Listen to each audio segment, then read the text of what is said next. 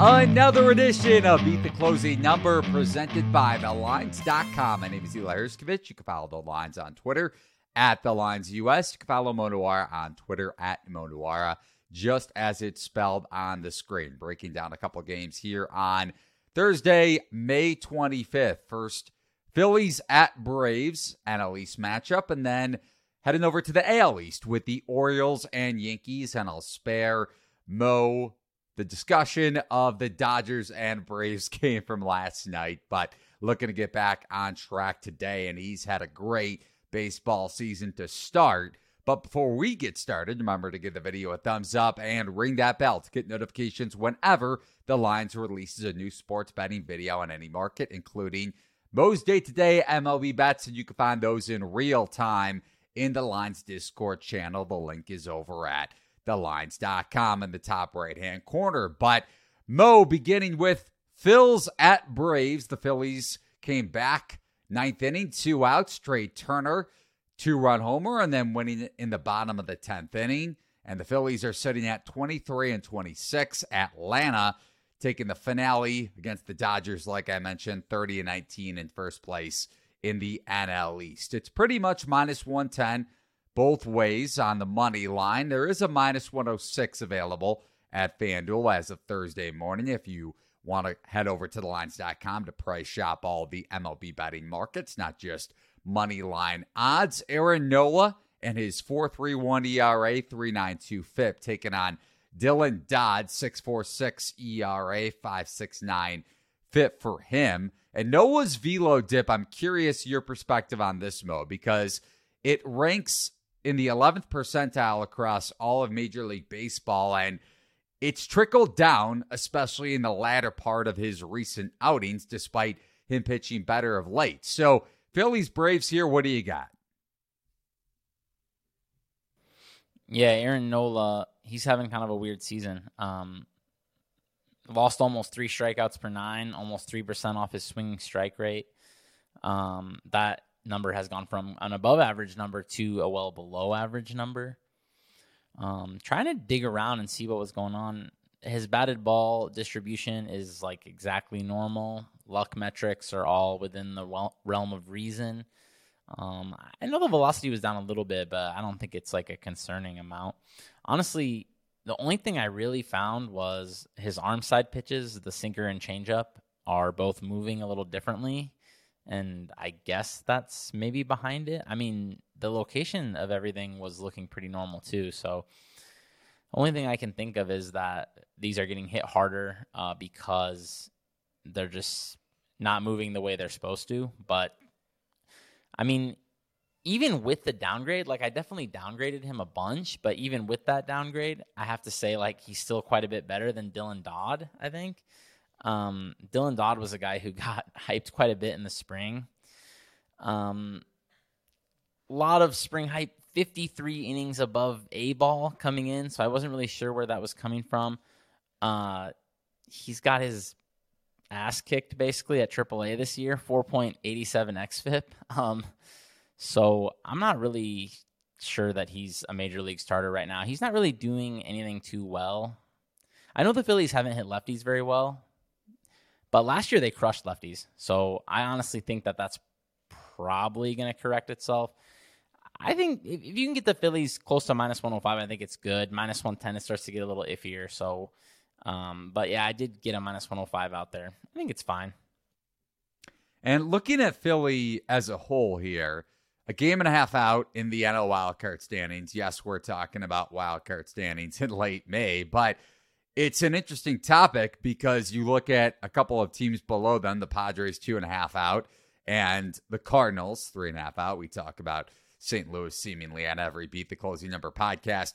If you were to buy on either or one of those three teams, whether it's playoff odds, and I'll pull those up here in just a second while you go, but Phillies, Padres, Cardinals, whether it's to make the playoffs, I guess the only team you would take to win the division at this point, as we discussed at length on previous podcasts, is the Cardinals of those three. So, which one are you most interested in, whether it's to bet or just you think is priced a little bit too low in the market and will swing upward here in the coming months? I still think Padres. Um, I know I've said that all year, but I still think this lineup is absolutely about as good as it gets when they're healthy. Um, I think they definitely have the most like World Series winning type of potential uh, of these teams. I know the Phillies made it last year, but I thought that was probably pretty lucky. Uh, they had a good team.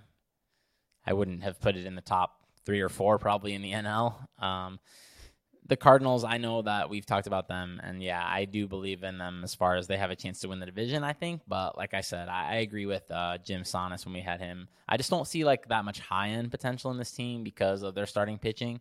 So uh, playoff wise, I'm not as interested in them. Where I don't know if the Phillies, I guess, like got things corrected for Nola. Maybe I would put the Cardinals third out of those teams as far as like playoff potential, but yeah, Padres number one for me for sure. And if you look at the odds to make the playoffs over at DraftKings Sportsbook, and you could find the best online sports betting promos over at thelines.com. So, playoff odds, the Padres are lined at minus 125, yes, plus 105, no. The Cardinals are sitting at plus 140, yes, minus 165, no. So, not this has nothing to do with division odds. This is solely just to make the postseason. And then the other team we talked about, the Phillies, plus 120 yes, minus 145 no. So, not that you were necessarily correlating your analysis to yes, no to make the playoffs, but just going back to the Padres, minus 125 yes interests you the most? I would maybe say minus 145 no on the Phillies. I mean, aren't they the third best team in the division? It could be tough for them. Yeah, and we'll discuss that in the future here on Beat the Closing Number. The pitching, certainly, at least Ranger Suarez, as we saw on Wednesday afternoon up against Zach Allen, did not fare too well, but he's also just coming off of the injured list. So, something to monitor there when it comes to playoff odds, not necessarily World Series futures odds or division odds, just to make the postseason. Other game we're going to discuss here, Mo, 7 10 p.m. Eastern Time, first pitch. O's and Yankees. And New York was a victim of its own ballpark last night. Typically, it's the other way around, but Adam Frazier for the Baltimore Orioles hitting a home run to right field, just over the right field porch. And according to StatCast, that would have been a home run in one ballpark in Major League Baseball. And Unsurprisingly, it was at Yankee Stadium, and Baltimore overcame that 5 to 1 deficit in the seventh inning. New York tonight is roughly minus 130 on the money line with Clarke Schmidt up against Kyle Gibson. Now, I know, I know the peripherals don't love Gibson, but the peripherals have been in favor of Schmidt at least of late, and he has elite grades on his fastball and curveball spin rate. And like I mentioned, besides the Rays outing, I think in his last four, max, he's given up two earned runs. So, not that you have a bet on this game, but Schmidt has been an interesting topic. Another one this season because there were high expectations with him, especially with New York's injuries in the rotation. Carlos Rodon expected to come back. That's been an expectation for the last month or so. So, what are you looking at with Schmidt here tonight against Baltimore, Mel? Just interested to see, honestly, if Schmidt, um, where his talent level uh, lands. I guess he's a pitcher who, like you said, had good grades as a prospect, and the peripherals are pretty good for him so far. Um, his SIERA and xFIP are both quite good; they're above average.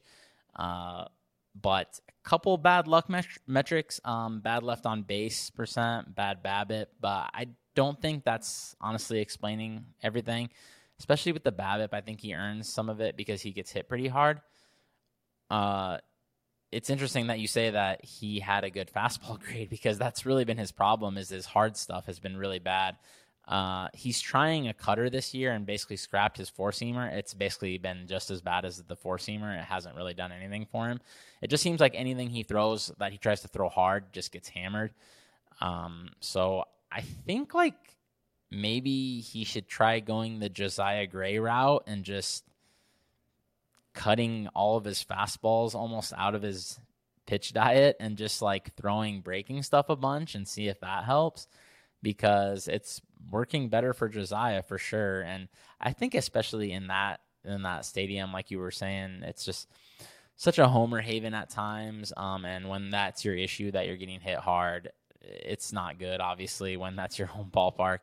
I did have this one like pretty much exactly on the no vig price. Uh, Kyle Gibson, like the most boring pitcher there is, probably. He just comes out, does the same slightly below average thing every year, and just keeps getting work because people need guys to eat innings. So, uh, yeah, great career for him. Not an exciting pitcher to handicap, and uh, yeah, this game I think is basically right on market.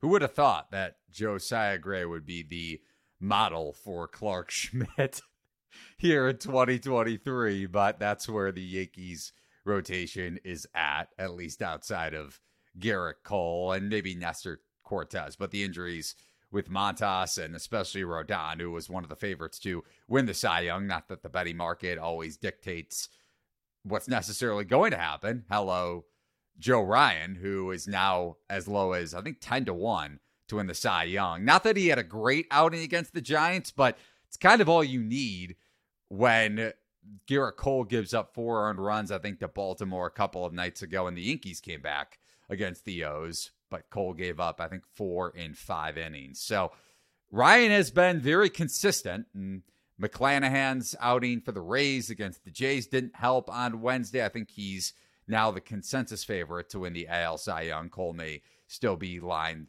in that regard at some books, but Ryan still has a shot. Clarke Schmidt does not. But that's going to do it for this edition of Beat the Closing Number here on Thursday, May 25th. Remember to price shop all the best MLB odds over at thelines.com. You can follow the lines on Twitter at the lines US. You could also get more involved on Thursday's MLB slate over at play.thelines.com. Your shot to win a $25 Amazon gift card daily in our free MLB Pick'em contest. Again, head over to play.thelines.com for more details. For Mo Nuwwarah, I'm Eli Hershkovich. Thanks for watching and listening to another edition of Beat the Closing Number. So long, everybody.